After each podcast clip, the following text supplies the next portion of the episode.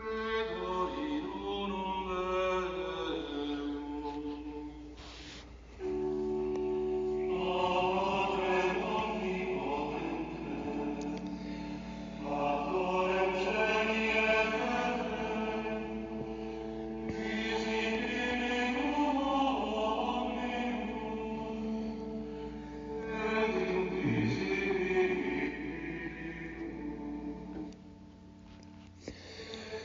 Welcome back to Fundamentally Mormon.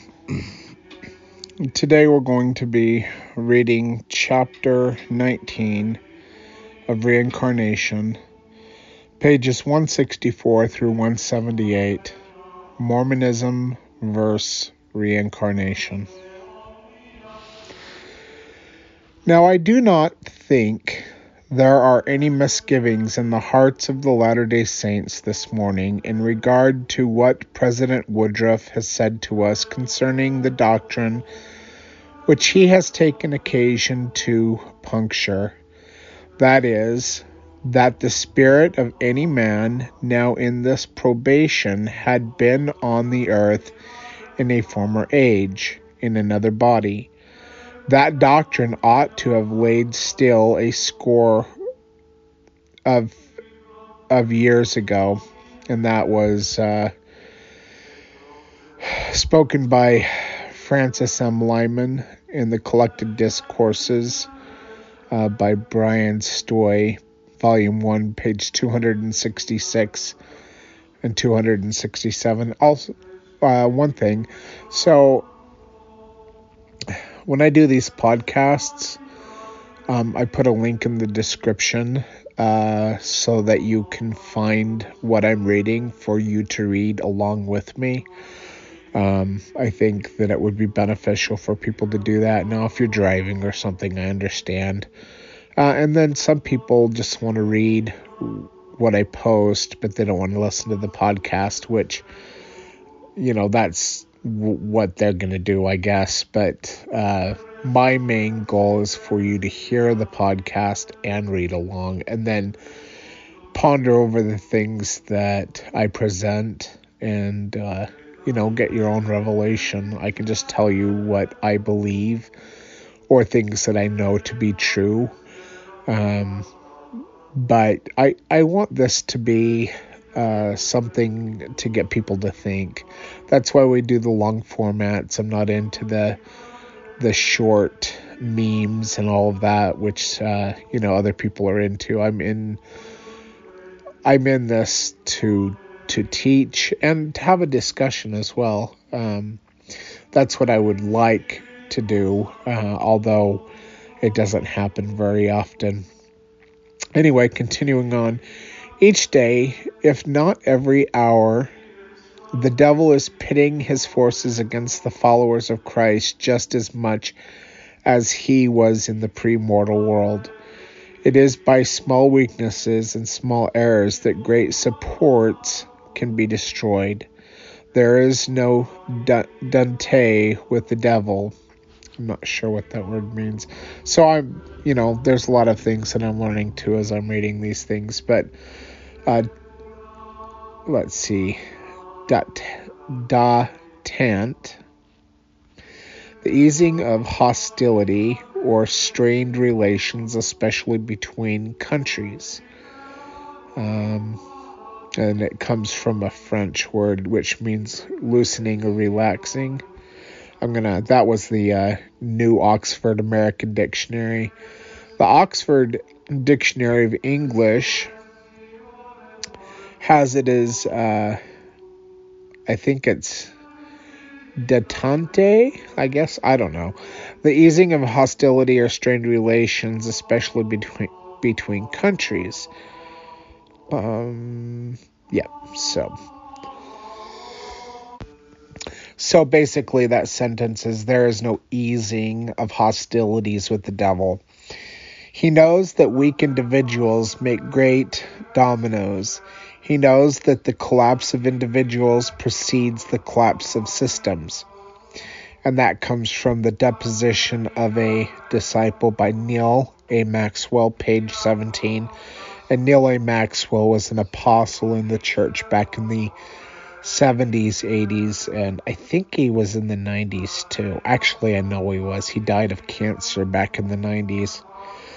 Uh, I think. I I can't remember exactly when he died of cancer. I just remember his last talks before he died. He was uh, I enjoyed his testimonies. Anyway, continuing on, the prophet Joseph Smith noted, quote, "The moment we revolt at anything which comes from God, the devil takes power." Teachings of the prophet Joseph Smith, page 181. And again, there are so many fools in the world for the devil to operate upon. It gives him the advantage oftentimes, and that comes from teachings of the prophet Joseph Smith, page 331. Thus, every elder should be as a watchman on the tower, lest the enemy slip in unnoticed and overtake him. We're on page 165 if you're reading along with me. It is amazing that over 1,000 different churches all profess to believe in the same Bible. Mormonism is no different. And I got to say something about that. So, Scripture, and Peter says that Scripture is not for private interpretation. And I expound on that and I say that, that Scripture is not for private interpretation. The interpretation belongs to God. And as James chapter 1 verse 5 says, if you lack wisdom, ask God and he will give it to you freely. You receive revelation from God when you ponder and search and pray and ask. And as you do that and you receive revelation, what I would suggest people do is Tell God what you believe you are being taught or what you are interpreting, because that's your private interpretation, and ask Him if it's correct, and ask for a confirmation of the Spirit. If the Spirit gets stronger and you feel the peace of the fruit of the Spirit, then you can know that that is from the Father that this is the true doctrine of God. But if the Spirit leaves you and you begin to have a stupor of thought, or as uh, Bruce R. McConkie would say, it, the stupor of thought, according to Bruce R. McConkie, was that um, the spirit would leave you and the spirit of the adversary would enter into you, and that you would feel uh, distress anxiety, depression, uneasiness, anger, hostility. So, how I do it is I've asked God many times about different things that I study out to the best of my ability. And I ask for inspiration and guidance as I'm studying these things out and I come to a firm conclusion because remember James chapter 1 verse 6 let him ask in uh, in faith not waving. For he that is like a wave is tossed to and fro on the sea he shall not receive anything of the Lord.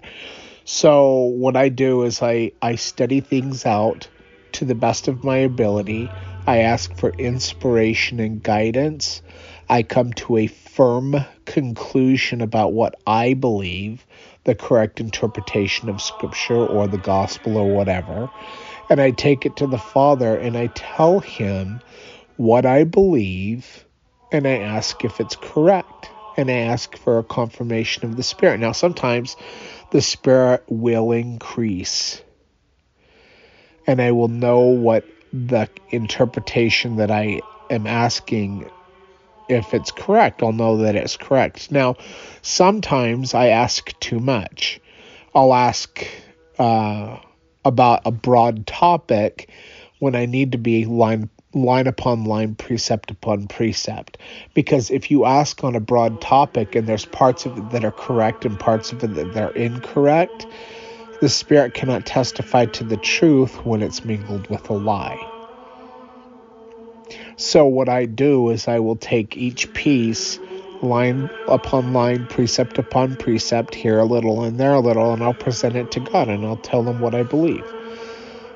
and uh, I'll even like tell him what I'm going to do, like not just ask for information, but like I'll tell him I feel like this is what I should do with my money or my time or whatever it is, and I'm going to do this. And uh, there's been times when the spirit withdrew from me, and I knew that whatever it was that I was going to do was not exactly correct and then I stopped. Sometimes the spirit increases and I go forward with faith. Sometimes I don't get any answer at all and I still go forward with with faith, you know, because we're not supposed to be slothful servants. We're supposed to act and and do good and try to keep the principles and commandments that God has given to us, but that he wants us to make our own decisions.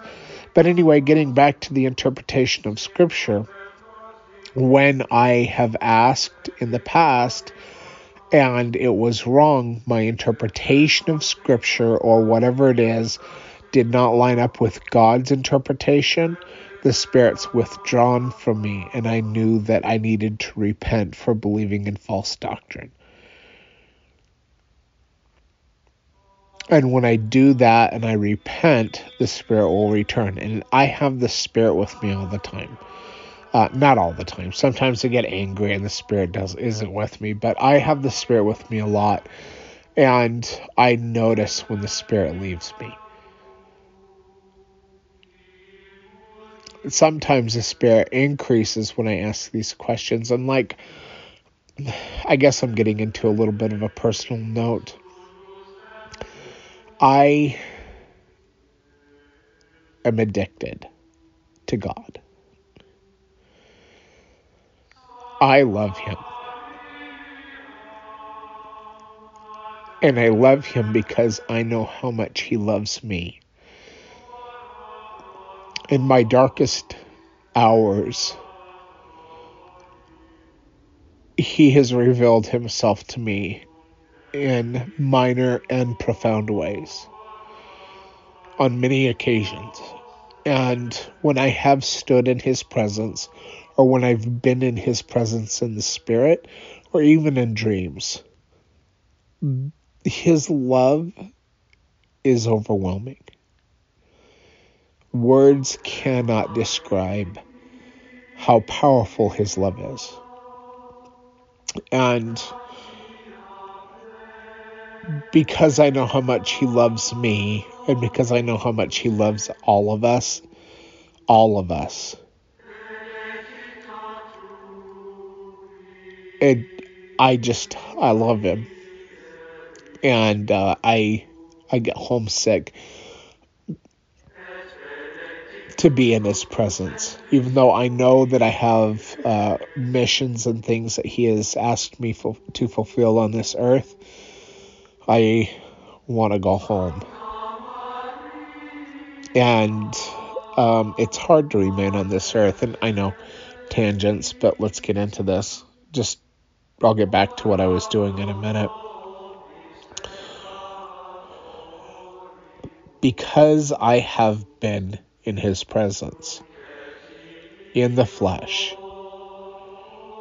and in the spirit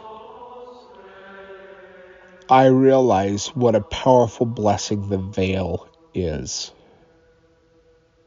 See, I'm a stubborn kind of individual. Like, God will ask me to do something, and I can go through hell and high water, and I'll do it. I'll try to do it. And I might get mad and, and upset, which I do, obviously. Uh, anybody who's listened to my program more than just this time probably knows that I get frustrated. But here I am, continuing on to do what God has asked me to do. And so, with me, He's asked me to do certain things, and Jesus has asked me to do certain things. And even though I want to go home, he knows that I'm going to try to do what he's asked me to do. And maybe I not might not be as great at it as I wish I were, but I'm going to try to do what he's asked me to do.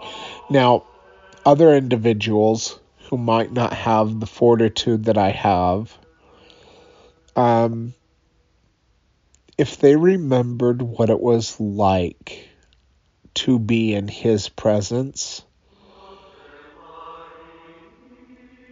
it would be so hard for them to remain on the earth.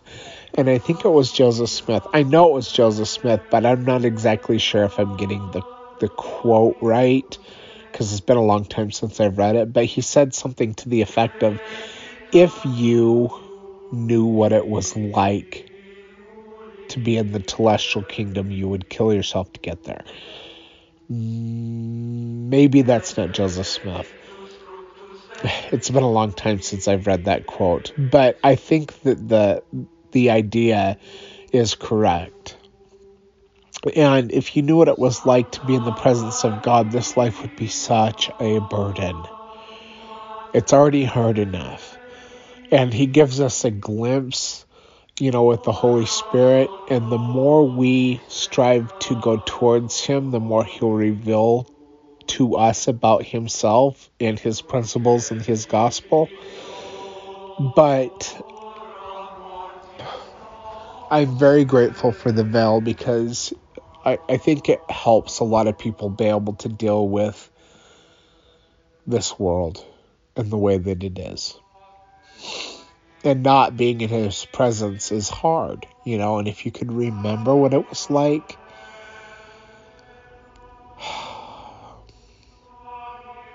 you might be as homesick as I get. Continuing on, Mormonism is no different. Hundreds of different interpretations of the restored gospel have sprung up in only 150 years, with more on the way. Every false doctrine believed in soon leads to another. If belief in multiple births is erroneous doctrine, then it can be the means of leading saints away from the path of truth. Many assumptions and interpretations of Scripture and sermons have caused some Latter day Saints to believe they must be born again on earth as babies. It is interesting to discuss a few, followed by appropriate responses. Quote, election and reprobation. Reprobation.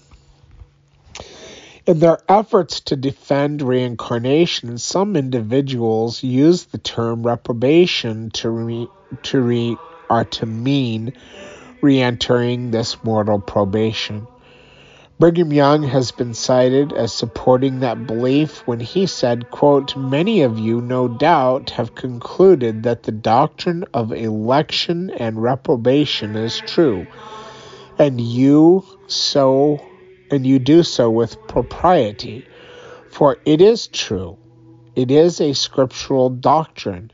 Others do not believe this doctrine, affirming with all their faith, might, and skill that free grace and free will are or ought to be the foundation of man's faith in his Creator. And that was Brigham Young, Journal of Discourses, Volume 7, page 283.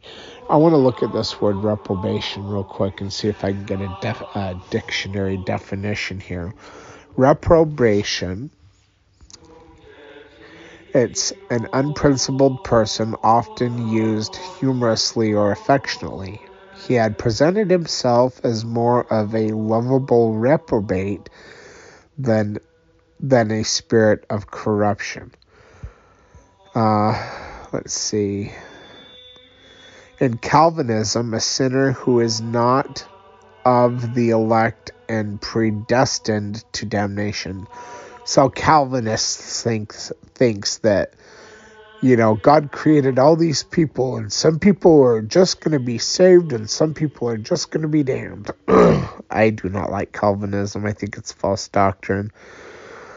Um, I think it's uh, individuals with um, their private interpretation of Scripture who are not interested in getting revelation.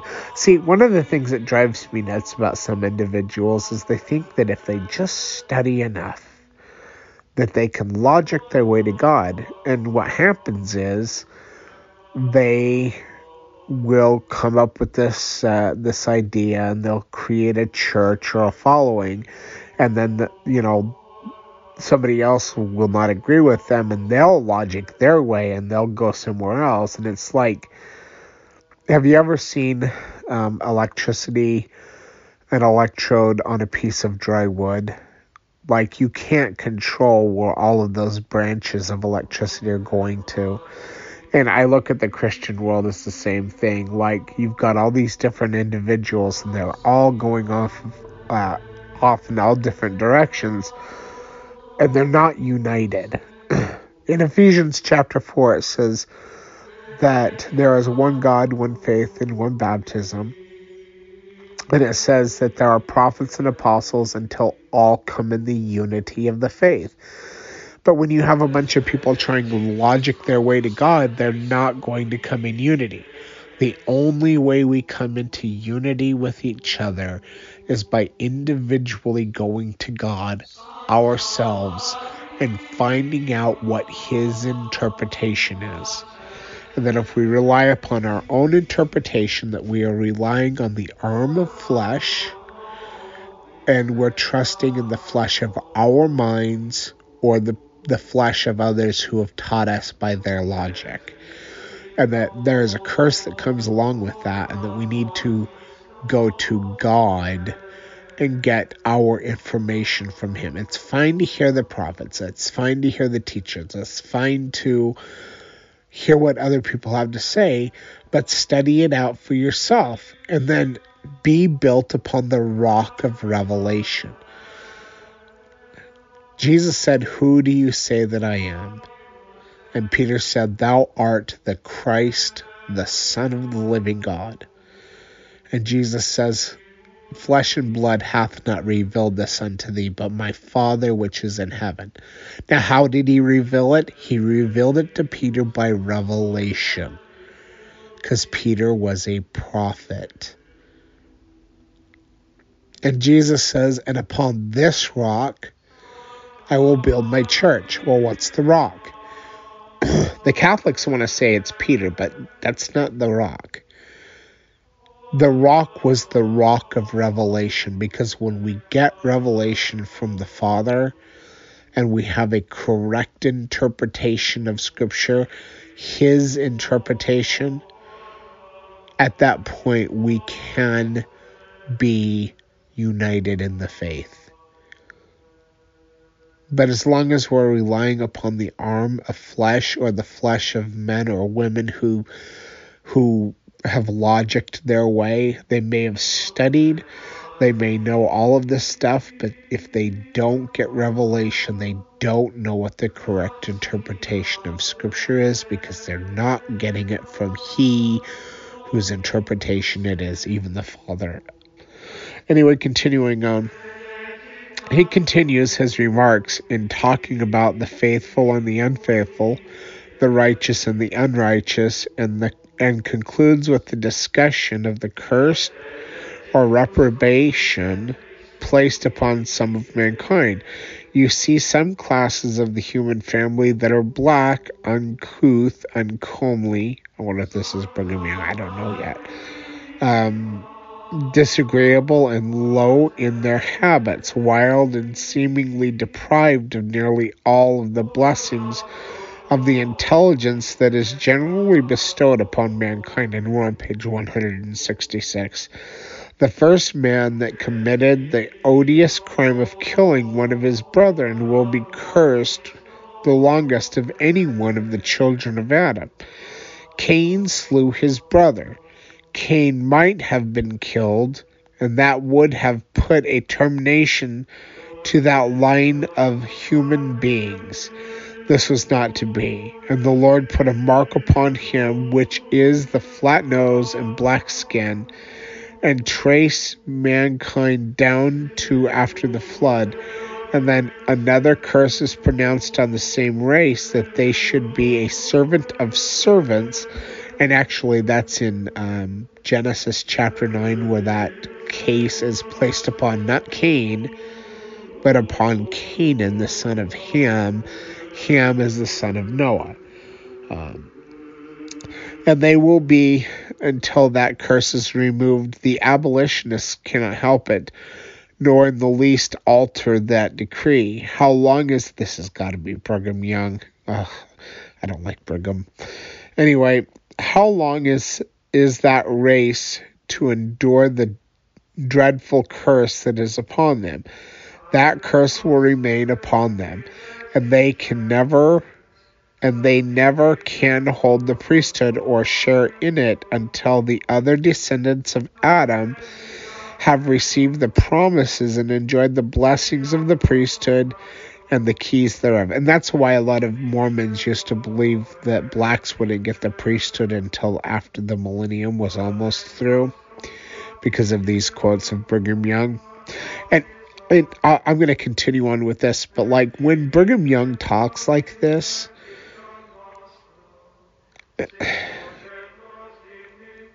let me do a thought experiment with you. If the president of the church cannot lead the church astray, and Brigham Young taught these ideas from the pulpit, which he did, and now people are saying that that's wrong, who's the ones leading the church astray? Is it is it the foundational prophets like Joseph Smith and Brigham Young, especially Brigham Young, who taught these things, or are they the modern prophets saying, "Oh, Brigham was leading the church astray"? But then they also say that they can't lead the church astray because they're prophets, seers, and revelators. Well, Brigham Young was a prophet, seer, and revelator longer than any of them. He lived from 1800 all the way till night or 1877 he spent the majority of his life in, in the restoration. He was president of the church from 1846 i believe it was until his death on august 29th 1877 longer than any other president of the church, including Joseph Smith himself. And he taught these things, and these modern guys will say, We can never lead you astray. But then they'll say, But Brigham Young did. So if, like, it just doesn't make sense to me. It's these these psychological uh, mental gymnastics that they play. Anyway, since I am committed to reading every word of the book, and I'm not sure why this is even in here, maybe Ogden will explain it later because it doesn't seem like it has to do with reincarnation. Um, but I'm going to read it anyway. Until the last ones of the residue of Adam's children are brought up to that favorable position, the children of Cain cannot receive the first ordinances of the priesthood. They were the first that, that were cursed, and they will be the last from whom the curse will be removed.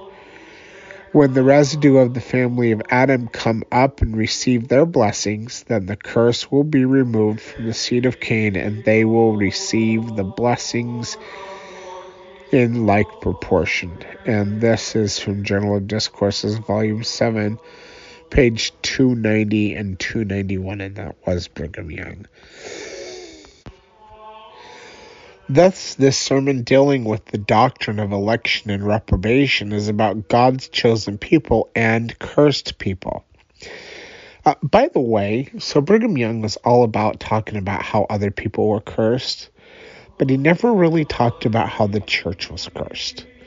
So in 1832, Joseph Smith received a revelation from the Lord which talked about the church being in condemnation. Okay?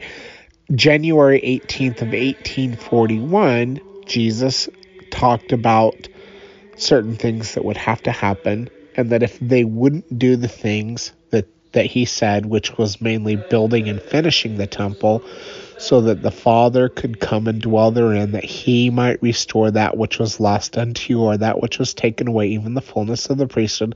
I'm talking about D&C section 124, 27, 28, and on. Um, that Jesus said, if you don't do what I say, you'll be cursed and rejected. So Brigham Young's all good about talking about how everybody else is cursed, but he doesn't seem to get the fact that Joseph Smith in 1843, according to Lyman Wight, said the church that because of the sloth in the in the church, that the church had been rejected with their dead. And like this is like Jesus talks about choosing another people a couple of times. Joseph Smith actually talks about that in Teachings of the Prophet Joseph Smith. I think it's on page 9 or 11. I can't remember. But he talks about how God, if the saints will not do what they have been commanded to do, God will choose another people. And that when Jesus said that the church would be cursed if the temple wasn't finished, and the, by the way, the Father never came to restore the fullness of the priesthood of the Nauvoo temple because guess what? The temple was, they just started working on the second story of the temple when Joseph Smith was murdered. Brigham Young said that he received the fullness of the priesthood in the red brick store under the hand of Joseph Smith, but the problem is, and according to the revelation, Jesus says the Father has to come and restore it in that temple which means Joseph Smith didn't have the fullness of the Melchizedek priesthood. There are different orders of the Melchizedek priesthood. In order to receive the first order of the Melchizedek priesthood, you have to have the laying on of hands by an angel, or once an angel has done it, like Peter, James, and John, it is given to man on the earth to do the work in the priesthood so these individuals were like, oh, I got ordained by an angel. No, you didn't. Because that priesthood is on the earth now. But in order to enter into the presence of the Father, as Jesus was saying, had to be done in the Nauvoo temple, you have to have the first order of the Melchizedek priesthood, which is the order that is passed down from one person to another. And then once you have that priesthood, you can have uh, God can give you the fullness of that priesthood, but you cannot enter into His presence without the first order of the Melchizedek priesthood. That's why Moses had to go to Jethro because Jethro, his father-in-law, had the Melchizedek, the first order of the Melchizedek priesthood he had to have the or that order in order to be in the presence of God. And he was in the presence of God. He had the Melchizedek priesthood, the first order. Now, I don't know if Moses ever received the second order, and I think he did because the second order, when you get that, God gives you the ability through the fullness of the priesthood to control the elements. Well, Moses did control the elements. He did what God told him to do, but he, you know, he commanded the the sea to depart, to part, and it did. He commanded the the rock to give water, and if you knew what the rock at Horeb, like, oh my gosh, it's not it's not this little rock, okay? It's not even just a boulder like the size of a car or a man or even a house. The rock that he struck split in two, and it was huge. And the water, you can still see it. The water's not there anymore, but you can see the erosion, the gushing of water that happened when Moses did what he did. Like all of these sites that are talked about in the scriptures, the parting of the Red Sea, the chariots that were uh, that you know they're on the bottom of the Red Sea, they're still there. there's video documentaries showing these artifacts underwater. There are pillars on each side of the Red Sea crossing. Well, that's not entirely true. Solomon had the pillars put on both sides, but on the Egyptian side, the pillar you can see the pillar was cut down. But on the the Arabian side, the pillar's still there and it has ancient Hebrew writings on it. It's a marker for where that crossing took place. It it's awesome. Where the the pillar of fire was on the beach, it melted the sand and the sand turned to glass and the rocks that were on the beach melted into the sand. That evidence, the archaeological evidence is still there. The rock of Horeb is still there. Mount Sinai with its burnt top, its scorched top, it's still there. It's all still there. And we know, some of us know where it's at. But I don't know. I'm getting into these. And you know what? Some people like these little tangents that I talk about. Um, some people don't like it. Well, I can't please everyone. So I'm just going to be me and just talk about whatever comes into my mind and try to stick with the program because, like, I don't want these to be ridiculously long. It is said nothing about returning to this earth for another mortality.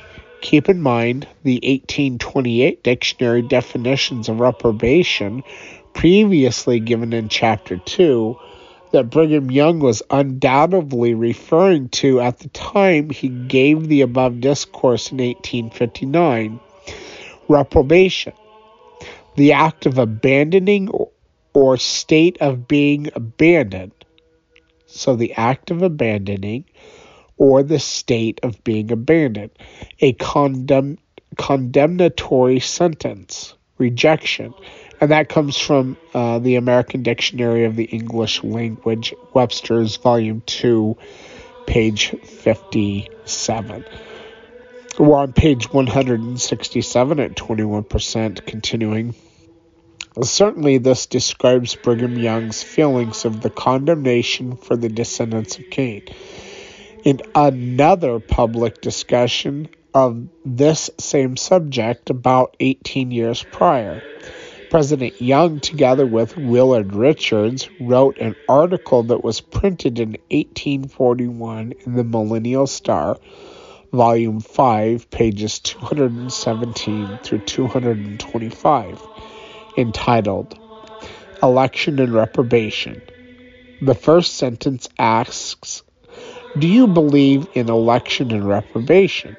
The article continued for nine full pages, defining the election the elected as those who are chosen for their good works, while the sinners were reprobates. Once again, election and reprobation were terms used to designate a division between the righteous and the wicked. In this article as well, nothing was said about returning to mortality to be born again. Joseph Smith's identity, reincarnation advocates uh, advocates take numerous excerpts and sermons and writings and with private interpretation and assumptions, constant, constant true. Oh, oh my gosh. Okay, I hope you forgive me. That's construe, not constant true. I'm trying to do this today because my son, my three year old son's with a babysitter today. I got off work at 5 o'clock this morning. I drive a semi truck from Castle Country here in central Utah over a mountain called Indian Pass. I don't know what the mountain's called. We call it Indian Pass. And it's 9,100 feet and some change. So it's it's higher than 9,100 feet, like by 14 feet or something like that. and I go over to the basin, and the basin is cold, but that's where the oil is. Now, there's no railroad spurs that co- go over there, so in order to get the oil out of the basin, if they could have a pipeline, but they don't have that. So what they do is we truck it out. And yesterday I got up, I think it was like three or four, I can't remember. And, uh, and I started working. And I did my first load and everything went fine. And I went back for my second. And the first well I went to, I had to buy the well, which means I had to test the oil, test the uh, the water to make sure there was no water on the bottom where my load line would go into the tank because I I'm not I don't want to suck up water. Water comes up out of the ground with the oil and the natural gas and the condensate. Anyway, but um, we went to four wells. I think it was four, and we tested those wells and the and the oil and checked the water and the contempt or the the particulates and a whole bunch of stuff. Anyway, so from 10 p.m. last night in Roosevelt, Utah, until about 2 in the morning, we stood outside testing and doing what we needed to do, and guess what? It was cold. And so I am tired and I'm worn out. I don't want to go to sleep because I have this time of, of quietness where I can do these programs without any other background background noise. Um, but I'm exhausted.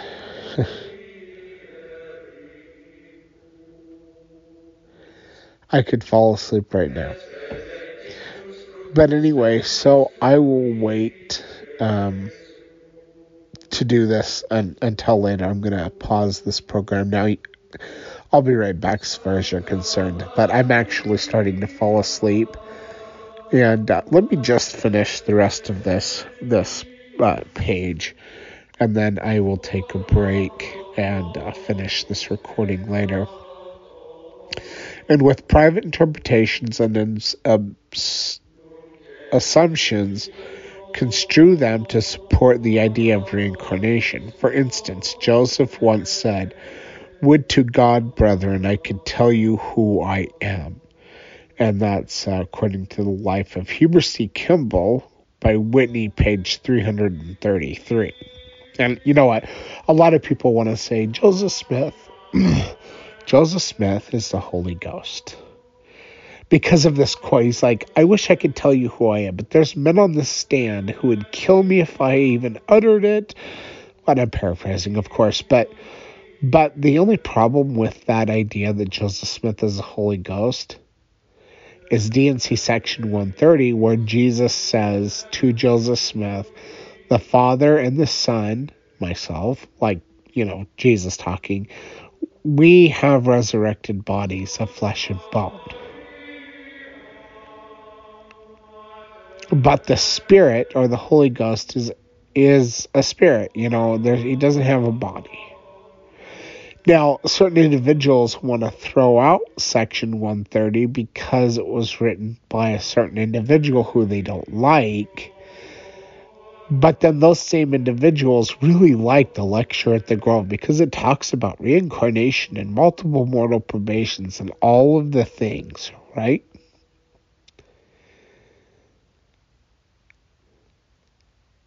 But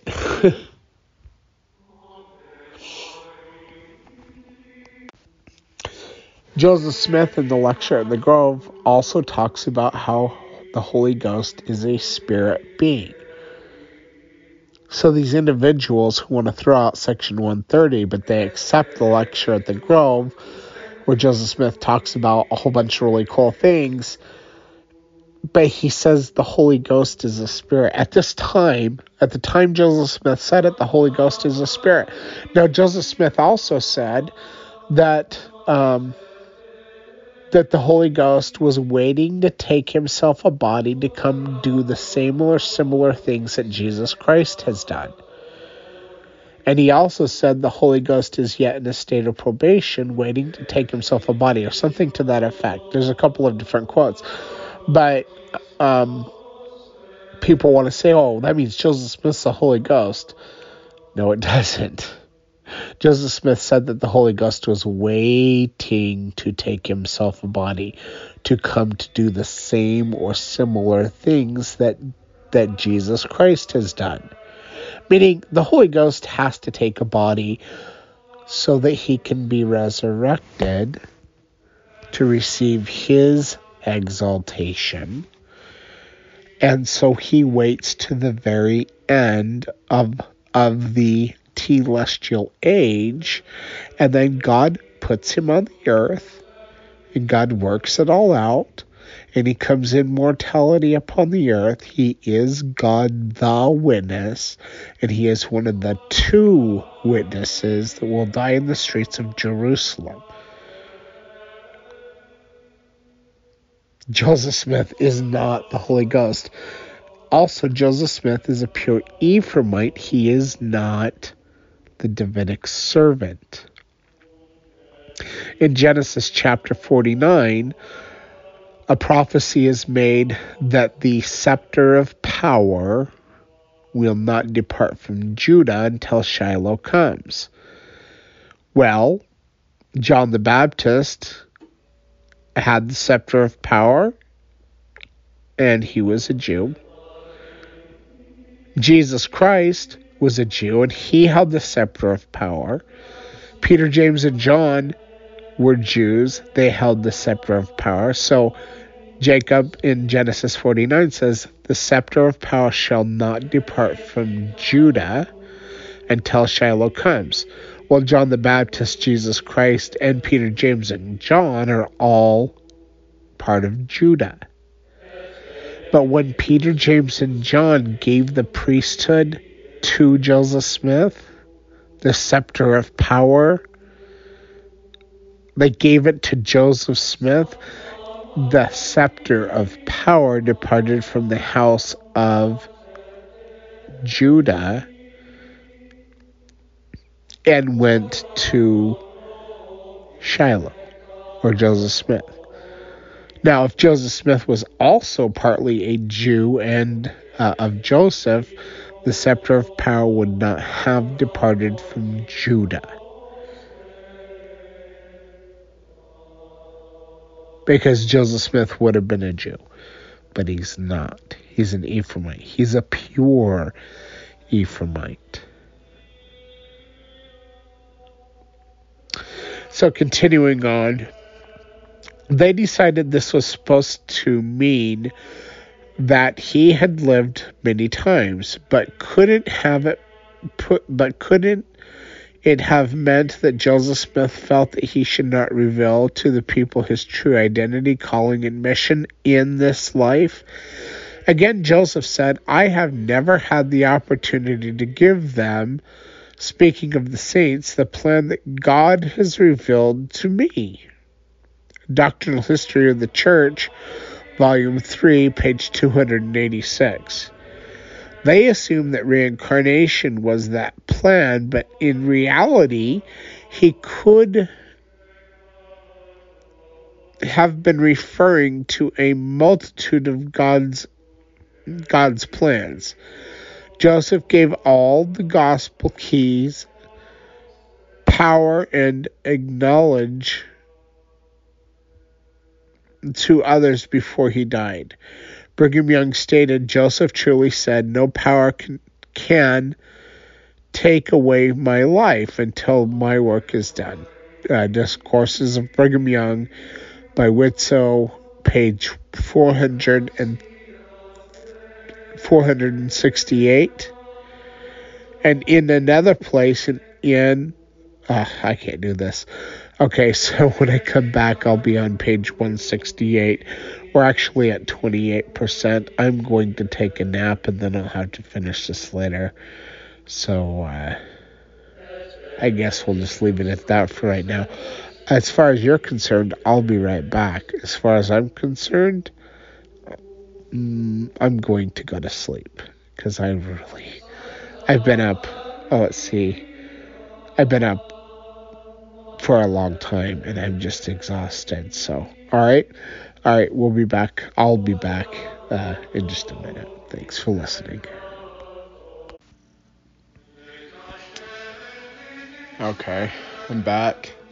So uh, we're on page 168 at 28%, which is what I just said in this recording 12 hours ago. uh, actually, anyway. And in another place, it was also shown that Joseph told the twelve after he had instructed them in all things that on them would rest the responsibility and care of the church in case he should be taken away. Nauvoo Journal, BYU Studies, 1979, Volume 19, page 155. Brothers and sisters in the gospel, multiple mortality promoters apply the following passage to reincarnation. Quote, I will bless him, speaking of Joseph Smith, and multiply him and give unto him an a hundredfold in this world of fathers and mothers, brothers and sisters, houses and lands, wives and children, and crowns of eternal lives in the eternal worlds. Doctrine and Covenants, section 132, verse 55. The Savior had already given the meaning for such a passage when he said, quote, And he looked around about on them which sat about him, and said, Behold, my mother and my brethren. For whosoever shall do the will of God, the same is my brother, and my sister, and my mother. Mark chapter 3, verses 34 and 35. Undoubtedly, indelibly, imprinted by the Holy Ghost, the particular quote by the prophet's mother said that Joseph could describe the ancient inhabitants of this continent, their dress, mode of traveling, etc. And this he could do with as much ease, seemingly as if he had spent his whole life with them.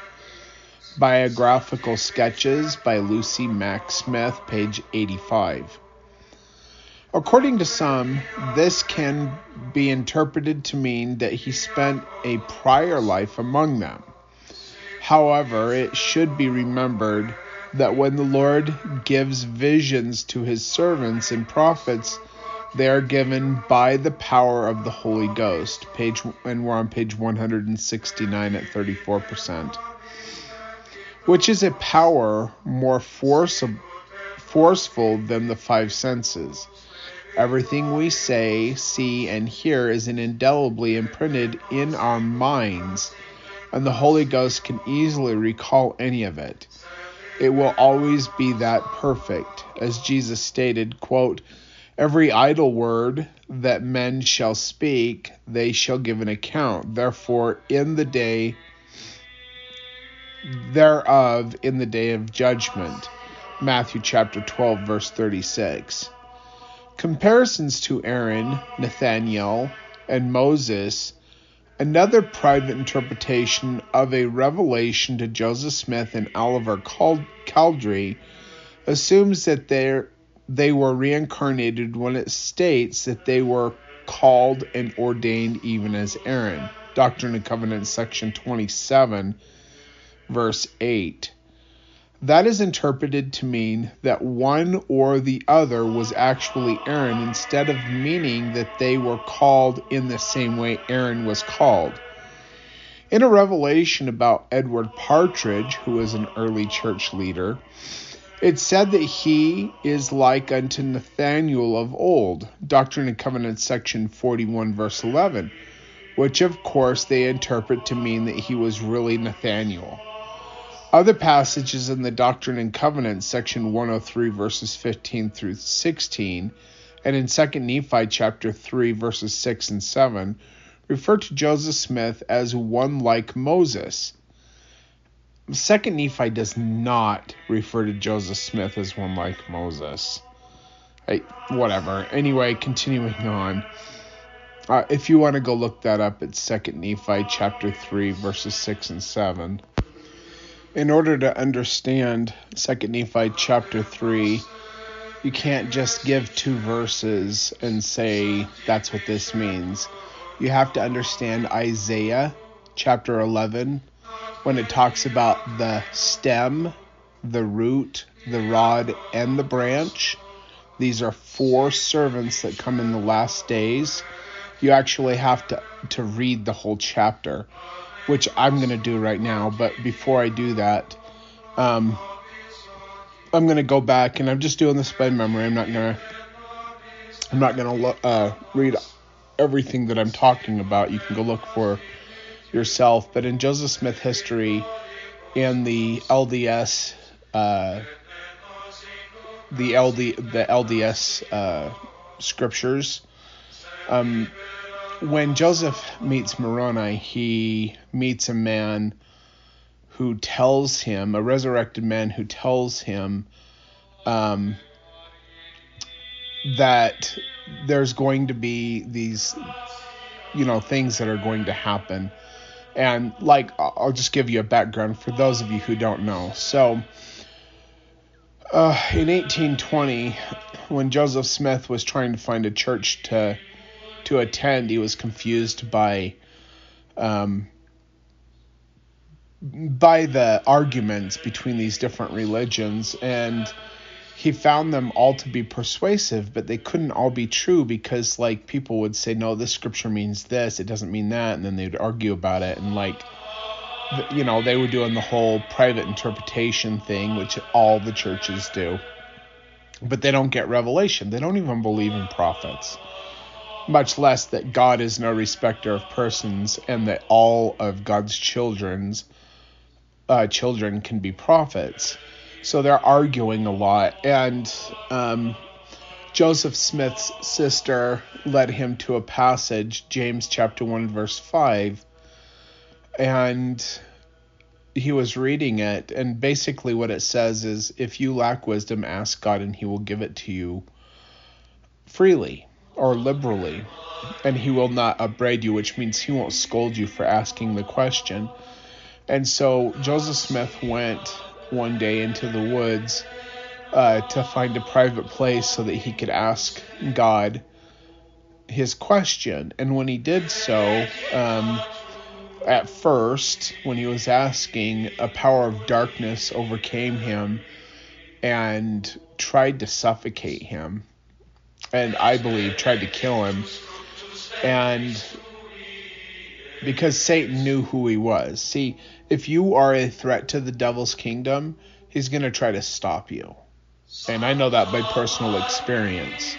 That he's tried to stop me all my life, and he did the same thing to Joseph Smith. And and in fact, I have been attacked by uh, satanic powers many times because Satan even before I knew who I was in this mortality, Satan already knew who I was.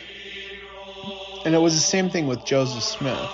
Satan knew exactly who Joseph Smith was before Joseph Smith knew knew any of anything. He knew Satan knew that he was foreordained to this purpose to do this work and that Joseph Smith and others were very powerful in convincing others in the war in heaven not to follow after Lucifer before he fell and became Satan.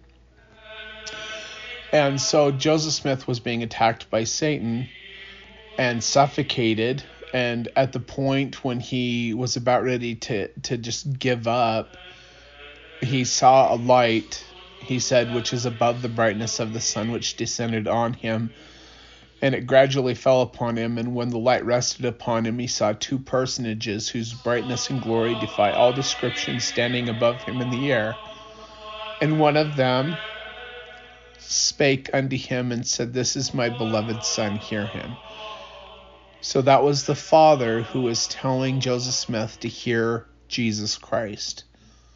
It was the Father and the Son that visited Joseph Smith, and they told him not to join any of the churches, that they were all an abomination, their creeds were an abomination.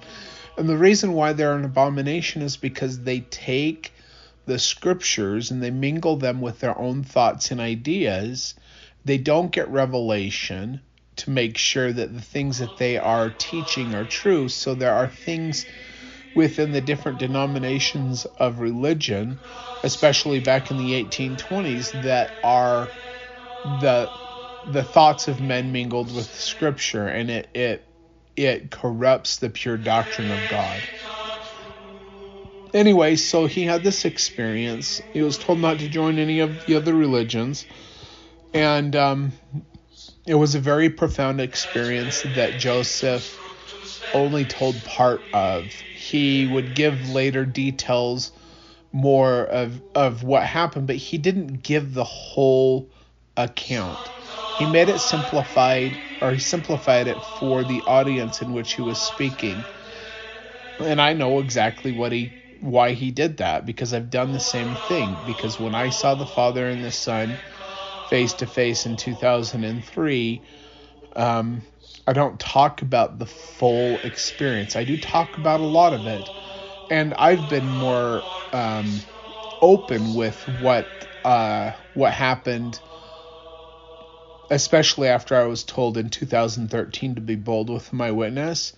But like if I'm talking to somebody I know is a Trinitarian or a Christian, I might not say everything that happened. I might only talk about part of the experience because I'm not going to overwhelm them and the the message that the spirit is telling me to give them um, isn't the whole thing. Anyway, but so so that happened in 1820 when Joseph Smith was, I believe he was 14 years old. So in 18, let's see, 19, he would have turned 14 because he was born December, uh, December 23rd, 1805. Anyway, so a couple of years later, um, he's like wondering, Joseph Smith is wondering, okay, well, God told me not to join any of these churches, but like I need more instruction. And so he's like got this these things in his heart that he's pondering over and he's praying over and as he was in his bedroom this time um, and pondering over these things, God sent a messenger whose name was Moroni, who was an ancient prophet uh, in the Americas excuse me, um, from the house of is uh, from the house of Joseph instead of Judah. Okay, so because God is no respecter of persons, He's got prophets among His different um, His different people. Anyway, so um, Moroni told him that all of these things were about to happen, and one of the things he said was that Isaiah chapter 11 was about to happen, and that the man of Acts chapter uh, 3. Oh, I can't remember. Hold on. Okay, I said I wasn't going to do this, but I just went to it. So it's Joseph Smith History, chapter 40. Or no, chapter chapter 1. There's only one chapter. And uh, once again, this is in the Joseph Smith version in the Pearl of Great Price. So, verse 40, in addition to these, he quoted the 11th chapter of Isaiah, saying it was about to be fulfilled. He also quoted the uh, um, third chapter of Acts, 22nd and 23rd verses, precisely as they stand in our New Testament. Moroni said that that prophet was Christ, but the day had not yet come when they who would not hear his voice should be cut off from among the people but soon would come. So if you go to Acts chapter 23 and um, 22 and 23, it says, For truly set, let's see, for Moses truly said unto the fathers, A prophet shall the Lord your God raise up unto you of your brethren like unto me. Him shall ye hear in all things, and whatsoever he shall say unto you. And it shall come to pass that every soul which will not hear that prophet shall be destroyed from among the people. But if you go back to what Moroni said, he said that these that Isaiah chapter 11, which speaks of the stem, the root, the rod, and the branch, for servants of God, and that that the man of Acts chapter 3, 22 and 23 is a Christ, that that prophet was Christ. Okay, Christ is a title. Jesus is not the only Christ. Christ in Aramaic is Messiah, and in Hebrew it's Mashiach. Okay? Now, Moses was a Mashiach, he was the Lord's anointed. Now, Jesus Christ is the Redeemer and Savior of the world, but there are many true Christs. There's many false Christs as well, but there's many true Christs. Now, Moroni said that the day had not yet come when he would be rejected by his people. Now, this is in the 1820s. Jesus Christ had already been rejected by his people. This is not speaking of of Jesus, but he's speaking of a, a, a another prophet that's supposed to come who will be the Lord's anointed or a Mashiach, or in Aramaic, a Messiah, or in Greek, a Christ. If you go to Doctrine and Covenants, section 113, Joseph is asking who the stem is. And Jesus doesn't say, Verily I say unto you, I am the stem.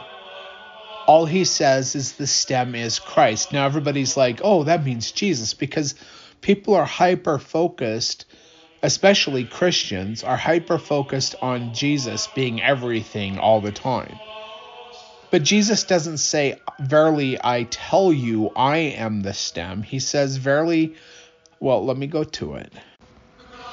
All right, so Doctrine and Covenants, section 113, verse 1. Who is the stem of Jesse spoken in the first, second, third, fourth, fifth, and fifth verses of of the 11th chapter of Isaiah. And that's the chapter that speaks of these Davidic servants that come in the last days who are the stem, the root, the rod, and the branch.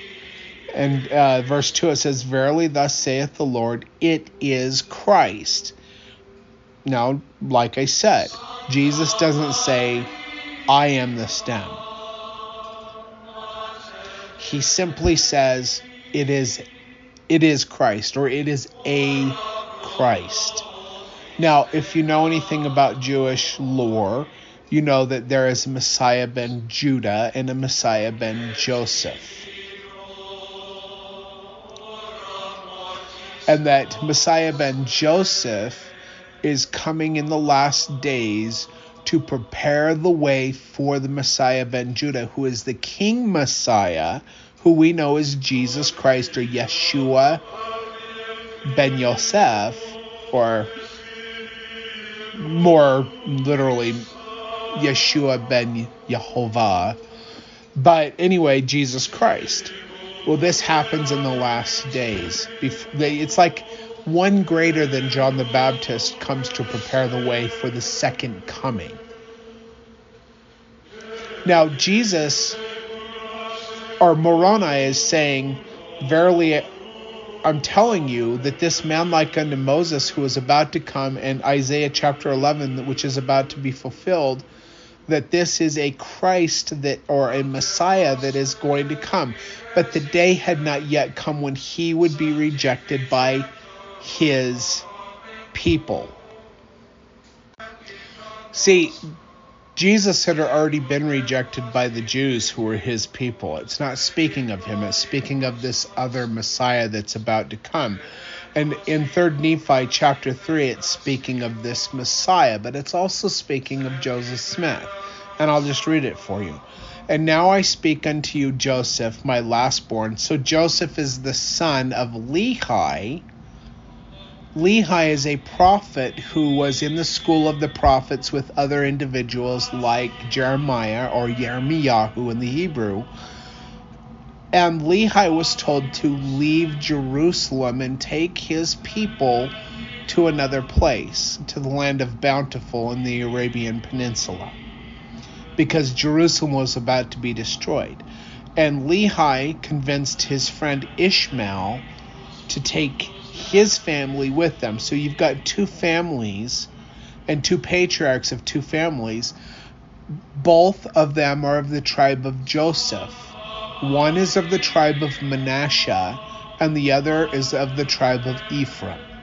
Okay, Lehi and Ishmael are of these two tribes of Joseph, um, Manasseh and and Ephraim.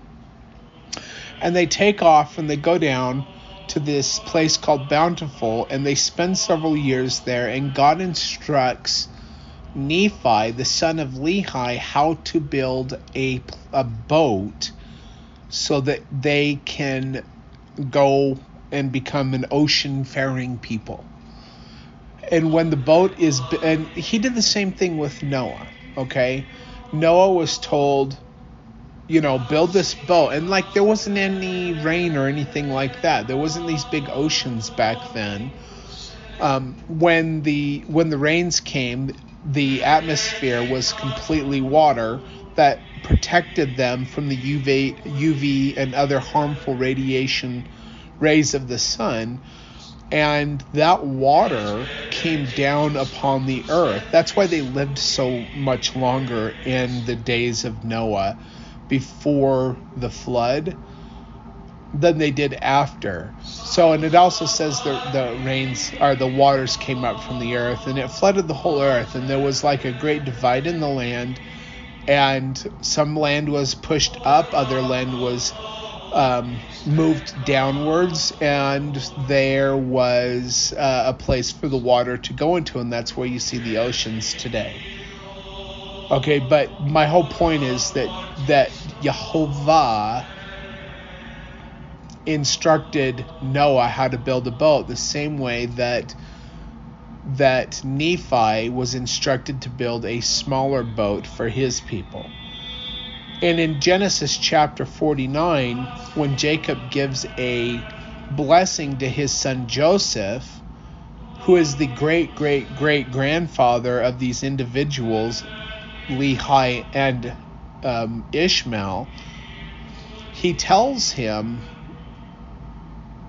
that he Jacob or Israel tells Joseph, his son, that his his posterity or his descendants are going to be led away away from their brethren basically away from the other tribes of Israel and they will be led to their own land where they will not be able to be harmed by their brethren like Judah and and Benjamin and Levi and all these these other brothers that Joseph has and they would be taken his descendants, Joseph, of the tribe of Joseph, to the utmost bounds of the everlasting hills.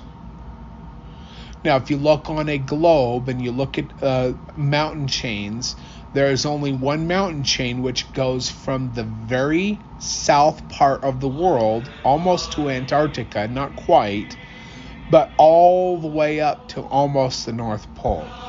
These are the everlasting hills that Jacob or Jehovah saw in his vision, and he gave the blessing to his son Joseph that his posterity would be taken to.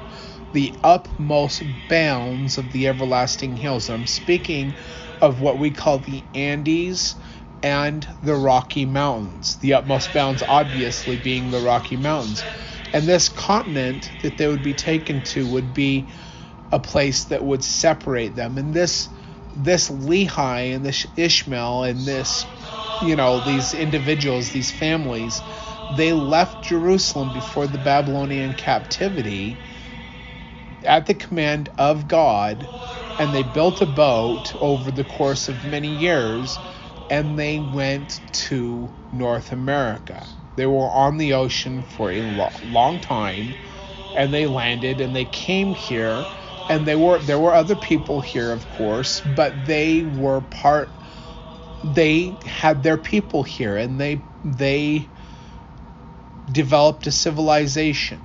So before Jesus Christ was put on the cross, not long before, he told his disciples in Jerusalem, Other sheep I have which are not of this fold, them also must I bring. And there shall be one fold and one shepherd. Now, Jesus never went out of Palestine. He never went to another people in his mortality. But after his resurrection, he did go to another people. After his resurrection and his 40 day ministry among the Jews, he went as a resurrected individual to other tribes of the house of Israel that had been scattered from, from the other people. And one of those peoples was these Ephraimites and these Manasseites of the house of Joseph or Yosef in the utmost bounds of the everlasting hills. And that's why we have this record, the second witness of the ministry of Yeshua or Jesus Christ. That's what the Book of Mormon is. For those of you who may not know, that's where the Book of Mormon comes from. It is a second witness of Jesus Christ.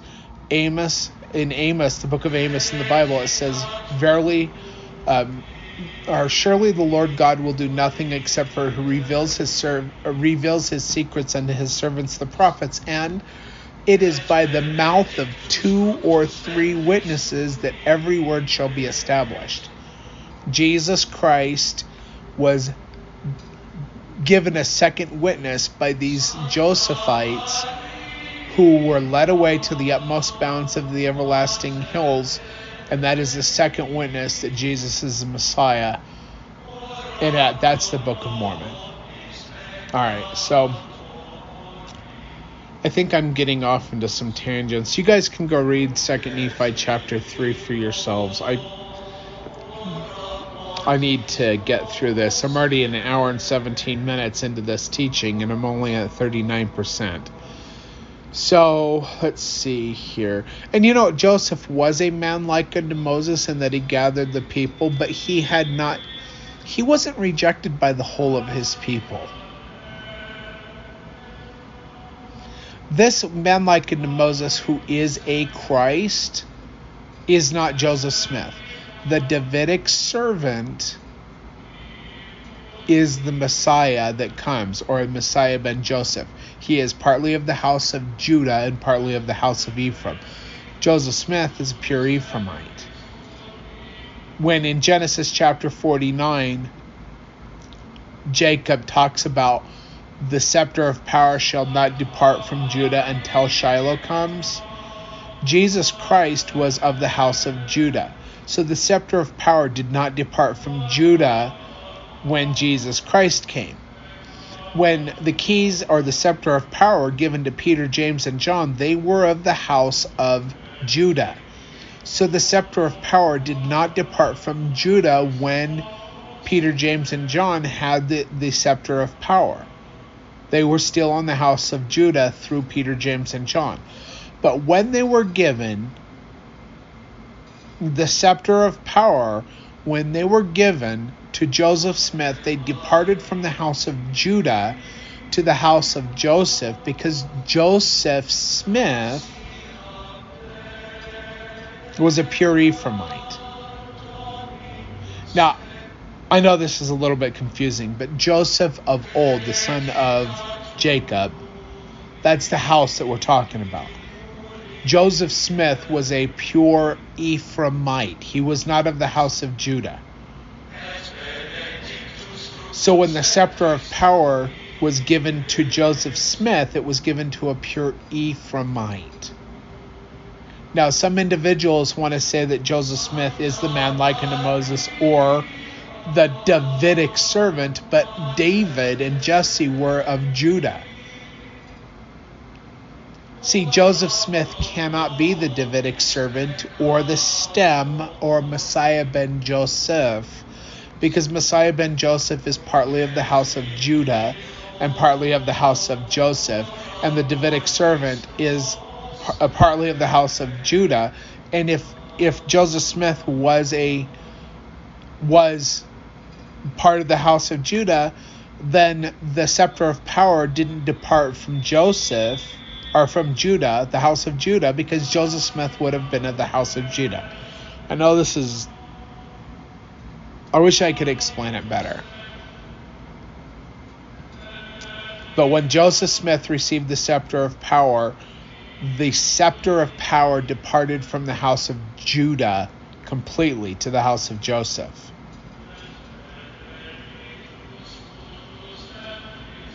Joseph Smith is not the Davidic servant because a Davidic servant has to be of the house of Judah.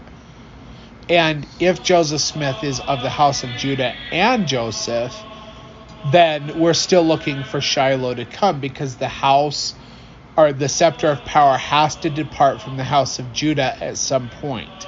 According to the revelation in Bereshit or Genesis chapter 49. I I hope you get what I'm throwing out there. Anyway,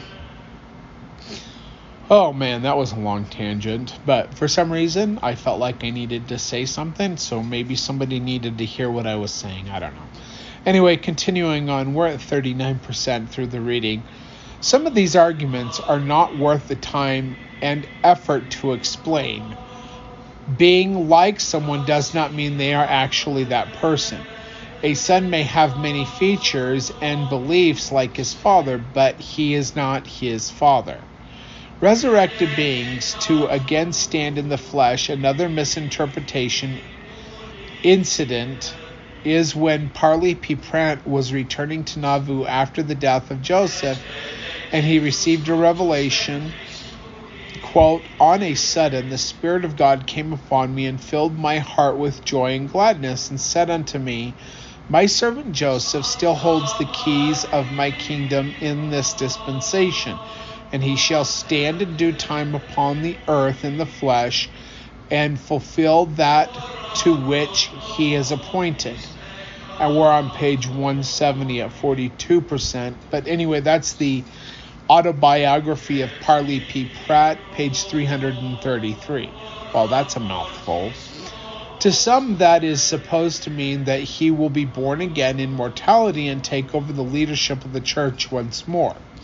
Yeah, and I've, I've, you know, I, there's people who listen to this program, and there's people who I listen to, and they tell me these things. Joseph Smith's coming back, and he's on the earth right now, and uh, I don't know, but they also believe he's the Davidic servant, and like I just explained, Joseph Smith is not the Davidic servant. Of course if you want to do some mental gymnastics, I'm pretty sure that you can you can hit the target.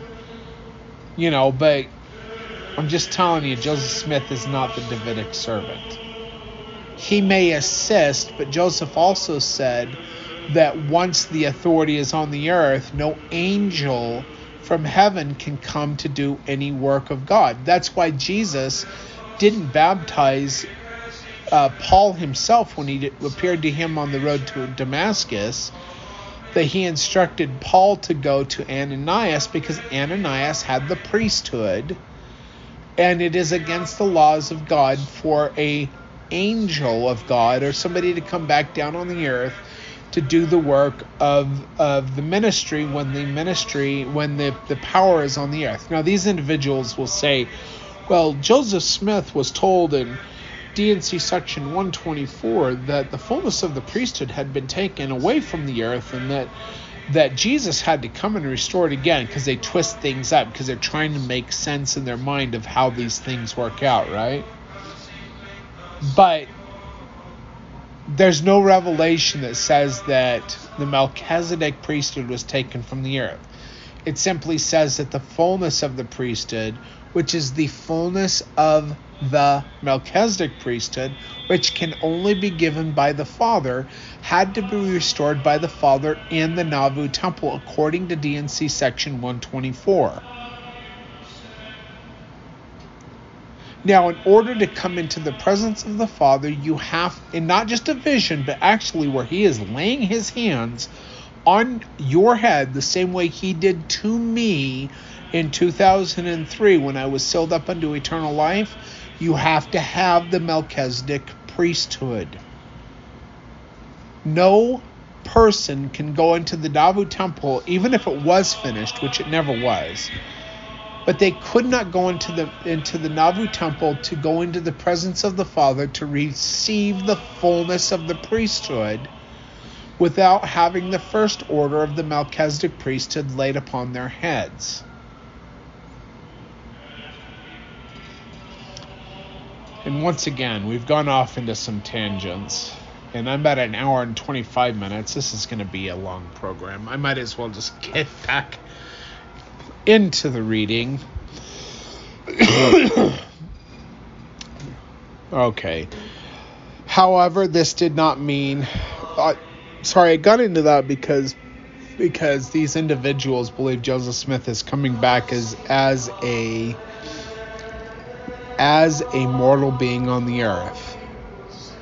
Now, the individual who is promoting these ideas has twisted what the resurrection is into meaning many multiple mortal probations. And there is a place for that from world to world, as I've been revealed and I've talked about in past programs, which God has revealed to me. But I don't know that it is many multiple mortalities in one Earth rotation or one Earth cycle. See, this Earth was created there was a garden placed upon it. It goes through a telestial phase after the fall. It goes through a terrestrial phase in the millennium, and then it becomes a celestial orb, and a new earth is created, and this earth, as a celestial orb, joins with the heavens or the Shamaim, and a new earth is created after this earth becomes a celestial sphere. and we're when we're resurrected we are damned in a state of resurrection unless we're exalted even if it's a lower degree of a celestial kingdom we're damned in that place but god revealed to me that when the new earth is created we have the opportunity to choose to put off our resurrection and go into a new probation of mortality on a new earth with a new Savior. And that we will be, we will be placed into a uh, into a mortality with the experiences that we need to grow so that we can gain a higher resurrection and that this is a process that happens throughout the eternities and it is what is the doctrine of eternal lives fully fulfilled or explained. That is the doctrine of multiple mortal probations but but God told me there was more to it but he didn't reveal to me what that was and I I'm still wondering and speculating on exactly what he meant when he said there was more to it so I'm open to the idea that certain individuals can come back on the earth after they have gone so a lot of people thought that John the Baptist was Elijah. That he had come back because the ancient Jews understood these doctrines better than we do today. And Joseph Smith was told that he would do all this work and he didn't he didn't finish it because of the sloth and the wickedness of the saints God allowed him to be taken from the fold. And there were a lot of things which Joseph Smith never finished, which which according to these individuals who believe in multiple mortal probations that Joseph Smith has to come back to do this work. He would have to come back into mortality to do that. But then they say, well, Joseph Smith is a Davidic servant. Joseph Smith was a pure Ephraimite. He is Shiloh. He is not of the house of David or Judah. He is not the Davidic servant. He may assist in the work, but if Joseph Smith is coming back, then he might be one of the two witnesses. The Davidic servant being the other witness. And I'm talking about the two witnesses in the in chapter 11 of the book of Revelation. But but these individuals are so hyper focused on Joseph Smith returning, they can't see the Davidic servant for who he is. Because you're not Joseph Smith. Of course, what I find funny about this is that these individuals, they say, oh, Joseph won't have the same name that he had before, and he won't look like, you know, Joseph Smith. We don't know what he looks like. We don't know what his name is. Uh, some individuals who claim to know who he is they say, oh, yeah, he doesn't have the same name, whatever. I just find it interesting. I find the whole thing interesting, you know. But so if if Joseph Smith is coming back, I think he'll be one of the two witnesses who die in the streets of Jerusalem with God the witness, who is Messiah ben Joseph, who is partly of the house of Judah and of Joseph, and and Jesus, or uh, I'm sorry, and Joseph Smith, who was a pure Ephraimite, will die in the streets, and that'll be fulfilled. I I think that they're the two witnesses. Of course, that's speculation. I don't know, and I'm going to be open with you that I don't know because these individuals who have all these answers, they know everything. They have an answer for everything. When you find an individual who has an answer for everything and he knows everything you can guarantee that he's a false prophet because he's led away in his arrogance and his pride and he has to have an answer for everything because because he's the big pumbaa lord's anointed or maybe he's not the lord's anointed but you know you know you know what i mean? Like these individuals who are like this they can't tell you well i'm not exactly sure. God hasn't revealed it to me but i think it's this or it's that or whatever. That that takes a little bit of humility to uh, to admit that you don't know everything, but we're all mortals in this earth. You know, unless God reveals something to us, like we're not going to know everything. But people who act like they do, I guarantee that they are false prophets or they were true prophets who fell because that can happen and that they are they have become or they already were Judas goats. And what a Judas goat is is the the sheep will follow a, a goat. You put one goat with a bunch of sheep. The goat has more of a stubborn nature, but if the goat is trained properly, the shepherd can use the goat or the sheep herder can use the goat to get the sheep to lead uh, to lead the sheep as the goat does what the master says and so the goat will lead the sheep into chutes which will lead them into the slaughterhouse. And right before they go into the slaughterhouse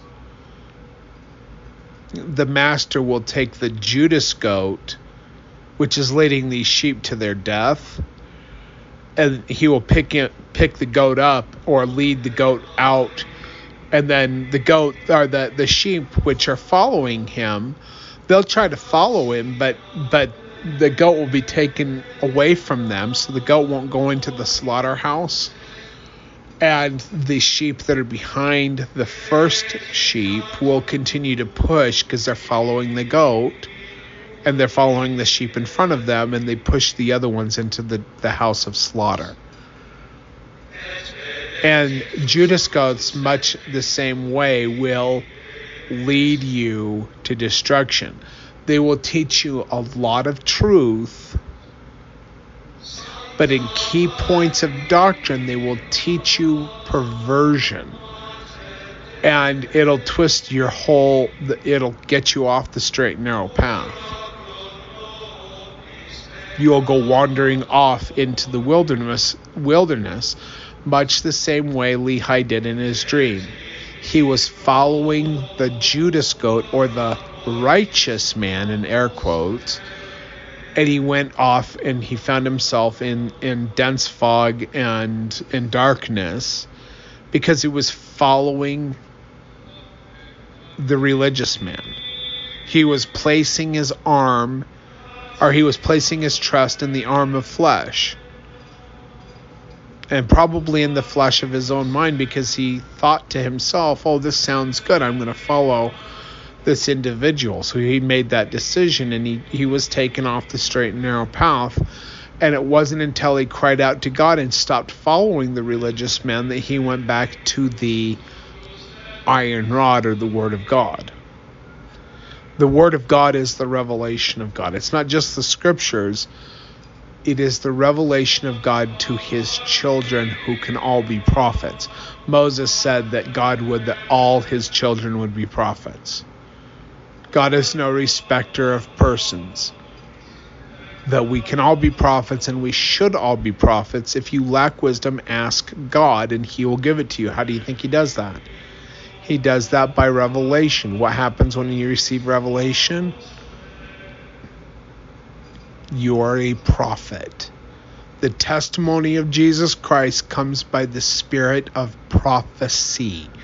When you know that Jesus Christ is the Savior and the Son of God, you know that by prophecy, if you know it correctly. Some people know it by logic but those individuals who know everything by logic, they know about Jesus, but they don't know him. Because in order to know him, you have to know him. You have to get revelation. You have to have a personal relationship with him. And when Jesus says that uh, many shall come to me and say in that day, Lord, Lord, have not we done many great things in your name? and he he turns to them and he says, "Depart from me, I never knew you." Or the correct translation is, "You never knew me." Because these individuals who logic their way to God without revelation, they never really know him. You have to get revelation for yourself to know him. And in order to know him truly, the testimony of Jesus Christ comes by the spirit of prophecy. And if you lack wisdom, ask God and He will give it to you. Continuing on with the reading, oh my gosh, this is going to be a ridiculously long program. However, this did not mean he would be born again as a baby, as Wilford Woodruff said. Quote, We should have brothers, Joseph and Hyrum, and many of the saints in their resurrected bodies with us on the earth. And that comes from Wilford Woodruff's journals, chapter 3, verses, uh, page 244. So, so now these individuals who say that Joseph Smith has to return, they will say, oh, the resurrection just means you're born again into immortality. Oh my gosh see how they twist things up so that they're they can defend so they they they come up with these ideas and then there are things which contradict their ideas. Now, Joseph Smith said in April of 1844, shortly before his death, he said, uh, if they contradict the Bible, the Book of Mormon, or the Doctrine and Covenants, you have to set them down as impostors. Now, these individuals who do contradict the truth, they have to take the truth and and rework it, rework the definitions of words and meanings so that it works with whatever the whatever line of garbage they're trying to sell to you. And these individuals who who want to say, "Oh, resurrection just means you're born into another mortality," no, it doesn't when you're resurrected, you're born, or you're not born, you're resurrected as you were. When Jesus Christ was resurrected, he wasn't born as another baby in another manger. He came back three days later as himself. And they'll say, oh, well, there's different kinds of resurrections because they want you to believe the line of garbage that they've already given to you. And when you say, well, that seems to contradict these things, they want to tell you, oh, it doesn't really because these things you're you're wrong about your definition. This really means this, and really me- that really means that, and they do that so that their first lie that they're trying to sell you is plausible, and they won't be counted as imposters, which Joseph Smith said if they contradict you know the the true interpretation. I'll just say it for myself. I'll, I'll say what joseph smith said and then i'll add some to it. If they contradict the true interpretation of Scripture, they are imposters. And the only way somebody gets the true interpretation of Scripture isn't by logicking their way to it through much study, but but through much study they get to it and they ask God, and God gives them revelation and inspiration, and then they go back to God. Once they've gotten the revelation and inspiration, and they tell God what their interpretation or what they believe uh, God is revealing to them, and they ask for a confirmation of the Spirit that what they believe is correct. And as they do these things, they can be built upon the rock of revelation and the confirmation of the Holy Spirit. Continuing on, Brigham Young, similar to Solomon, to some, Brigham Young was supposed to be King Solomon because they both built the temple without a hammer. 1 Kings chapter 6 verse 7. What? I've never heard this before. Now, I have really because I've read this book before. I've read it on my other program. I this is like the second time I'm reading it onto my onto a podcast because my old podcast was hacked and, and destroyed. But um, but Brigham Young built a a temple without a hammer. Well, that's weird because um, the granite quarries and Little Cottonwood Canyon, I think it is, maybe it's big Cottonwood Canyon, where the granite for the the Salt Lake Temple came from, that was that was, you know, split by hammers. Uh, but anyway, whatever. Like, but some individuals will say, okay, well, Brigham Young is is the reincarnation of King Solomon. Anyway, Furthermore, Solomon had sculpted lions on both sides of his throne and ornamented his house. Brigham also had two lions at the entrance of his house, the Lion House. It's a place in Salt Lake that you can go to. Coincidentally, Brigham was also called the Lion of the Lord. Um, Brigham Young was also a liar. He claimed to have the fullness of the priesthood, which. Oh, this is going to be a long program. Jesus Christ said that uh, that the Father and the Most High had to uh, restore the fullness of the priesthood in the temple that Joseph and the people had to build. D&C section 124. He also said that if they were not obedient, that they would be rejected as a, as a church with their dead, which is why the church is rejected. Okay because the temple was never built. The father never came to the temple. Jesus never came to the temple. No angel ever came to the temple. And the fullness of the priesthood was never given to joseph smith because when joseph smith died they had just started working on the second story of the temple which means the father never came to restore the fullness of the priesthood to anybody let alone joseph smith or brigham young Brigham Young stated that he was given the fullness of the priesthood in the red brick store by Joseph Smith. But Joseph Smith never was given the fullness of the priesthood because the Father never restored it to the earth. Brigham Young is a liar. There was a secession crisis and they didn't know what to do. So Brigham Young lied and took reins and wrestled them away from Sidney Rigdon and Lyman Wight and all of these other individuals who were like, no, I should be the, the legal successor because God took the two individuals who were leading the church, Joseph Smith and Hyrum Smith, which Jesus said, if you don't do what I say, you'll be rejected as a church with your dead. And also in that same revelation, D&C section 124, all they who hinder this work, what work? Building the temple, will be cursed to the third and fourth generation. Now, how many years is a generation? According to Moses walking around in the wilderness with the Israelites following him, one generation is 40 years. Four generations is 160 years. Lyman Wight recorded that Joseph Smith said that the church had been rejected in 1843, and guess what? 160 years later, in 2003,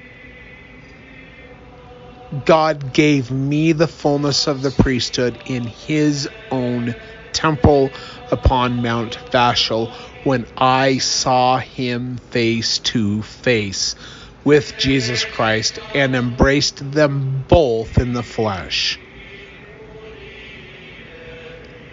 And in Isaiah chapter 28, when it talks about the drunkards of Ephraim in the last days and the one mighty and strong coming among them, it gives a sign for his coming and it talks about the waves heaving themselves beyond their bounds. Well, what happened in 2003? I was ordained with the fullness of the priesthood and sealed up to the Father. Or I had the fullness of the priesthood conferred upon me as the one mighty and strong. And the sign came in 2004 when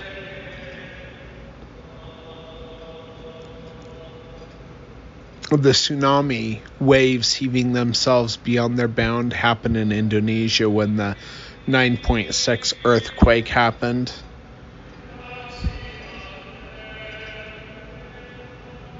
And hundreds of thousands of people lost, lost their lives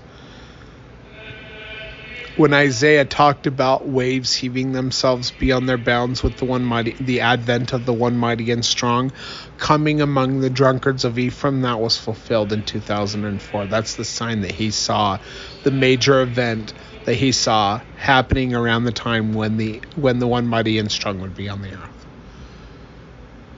In D&C section 85, Jesus Christ says that he tells Joseph Smith he would have to send one mighty and strong to set the house of God in order because it would get out of order.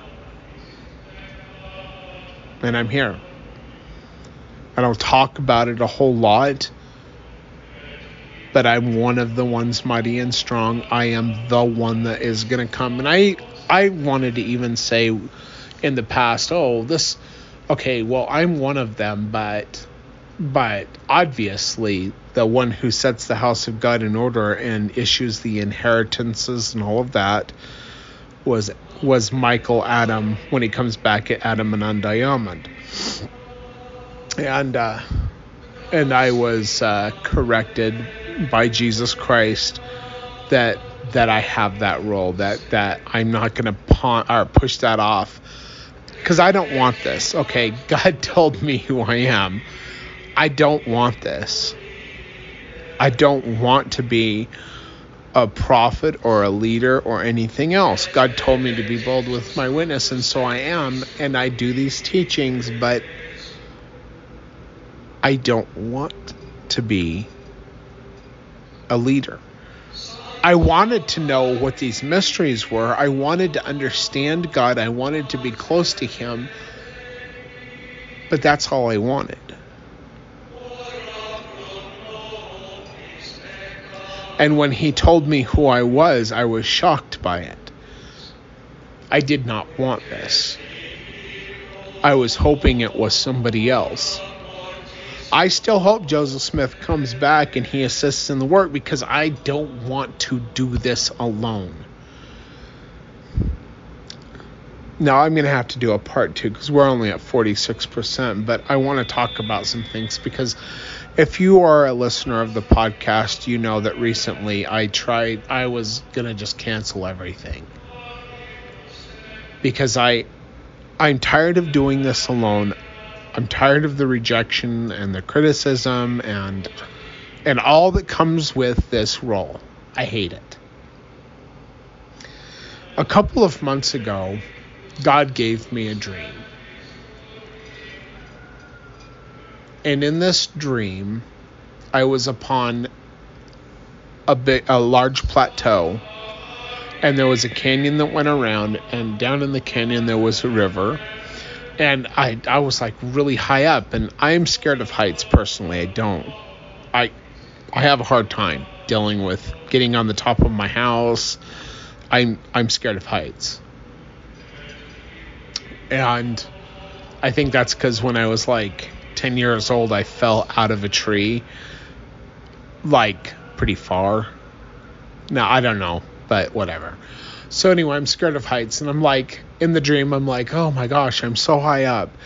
And I was like walking towards the west and there was an ocean towards the west and I, I looked down and I'm like wow that ocean is way down there like I'm higher up than I think I am and I get out on this ledge and I look over the ledge and there's like this cliff that's holding this ocean back of pure water and I realized that like way down there there's this farm farmhouse and this farm on on one of the ledges and I'm like, whoa, I'm way even higher than I thought that I was.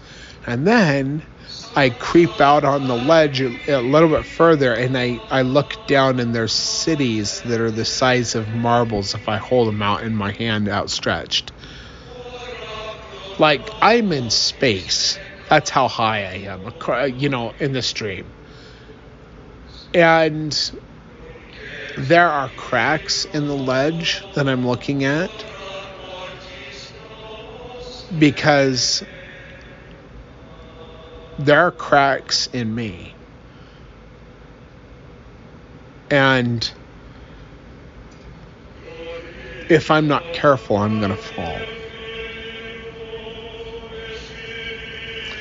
But something else that occurred to me that this dream was showing me is that I'm alone.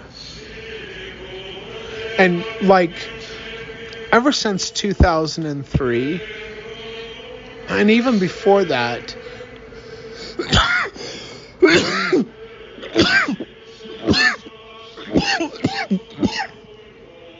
sorry. I, sorry, I usually mute myself before I cough, but that one came on me pretty quick. Um, ever since 2003, I've wanted to lead other people to God because of my experiences. And but I also I was under the uh, the idea that we don't talk about our sacred experiences because that's what the church teaches. And I believe the reason they teach it like that is because they themselves do not have these experiences. And so they don't want members of the church to upstage them, you know, because they're supposed to be the Lord's anointed. They're supposed to be the ones that have those experiences, and that somebody like myself, some some dirty, rotten trucker like myself, can't have these experiences because because they should have them, not me. You know, and then when I told my state president about my experience with the Father and the Son, like that, he turned red in the face, beet red. He was so angry that I would even claim to have the experiences that I've had. Because I'm a dirty, rotten, nobody truck driver. Just like Jesus Christ was a dirty, rotten carpenter. He was a nobody I'm a nobody. The Jews of his day couldn't stand the fact that this upstart nobody had a following.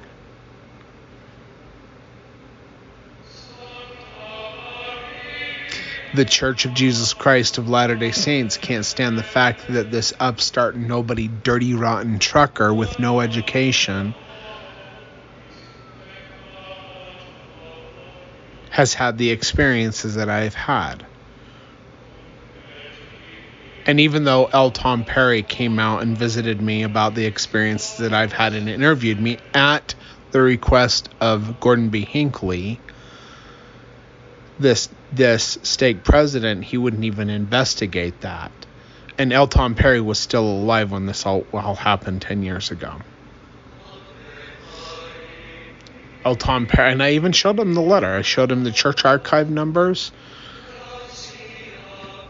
because uh, my letter, which was sent to Gordon B. Hinckley, which was delivered back to me by L. Tom Perry, when he came to interview me about my experiences. It was archived in the church archives and the first presidency vault and in the general vault, and I have those records still. They gave me copies of of my letter back with the the uh, office of the first presidency stamps, email of the first presidency stamps, and also the record numbers, both record numbers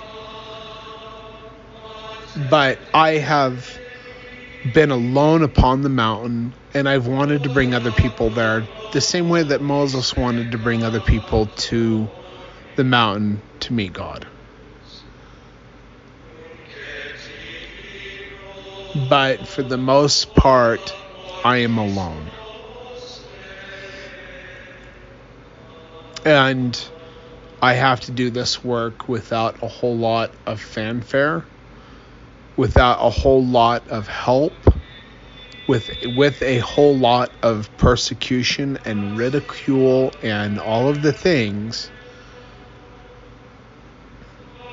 because I'm gaining the experiences that I need for the next step in my resurrection.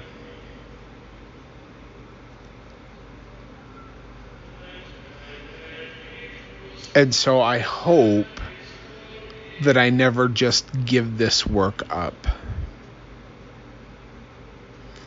Even though I really, really want to. I don't want to be your teacher and I do not want to be your leader, but I cannot stop because God has told me to continue. So we're going to have to do a part two of this because, like I said, we're only at 46%, and this is two hours into this program. So um, when we get to the next page and see if we can find a good place to stop, which I should have already done, but. And on and on it goes. And above reference the above reference and quotations show the extra effort it takes to arrive at conclusions that in any way support reincarnation. If Joseph Smith or Brigham Young had formerly been some other person or prophet on the earth, they certainly would have said so. Since during their lifetime this belief in transmigration was the spirit, was of the uh, trans. I'm sorry this belief in transmigration of the Spirit was not a strange doctrine to the people of the world and would not have been very difficult to teach. Life and eternal lives. All right, we're gonna we're gonna end it at this point. So we're at 47%, and we are on page 100 and almost 171. So anyway, um, we'll do a part two. Uh, thank you for listening to this program. Um, if you find this information valuable, please share it. You know, I've been sent to warn the people to be a witness, to gather. but I can only speak to the ears that hear me. And I have a platform which is, you know, people all over the world know who I am, sprinkled among the nations, as Isaiah chapter 49 talks about the Davidic servant, sprinkles his word among the nations. That's what's happening here. But to he or she who has been warned, it is given for you to warn your neighbor. And this is your warning Babylon the Great is going to fall. There is a gathering place in Zion where we will be led into the highways at the top of the mountains and into the desert places, and that is, according to Isaiah 35, where Zion will be born in the wilderness of the desert. Not Independence, Missouri. It'll go there, but it will not be born there. God has revealed to me that Emery County, Utah is the gathering place. And so this is a warning. Those of you who are in Babylon the Great, which is the west, if you want to escape the distractions, especially in America, you will come here to Emery County, Utah. To a place where I am, where I don't want to be your leader. it's it's messed up. Anyway, thank you for listening to the program. Take care, everyone. God bless. And goodbye.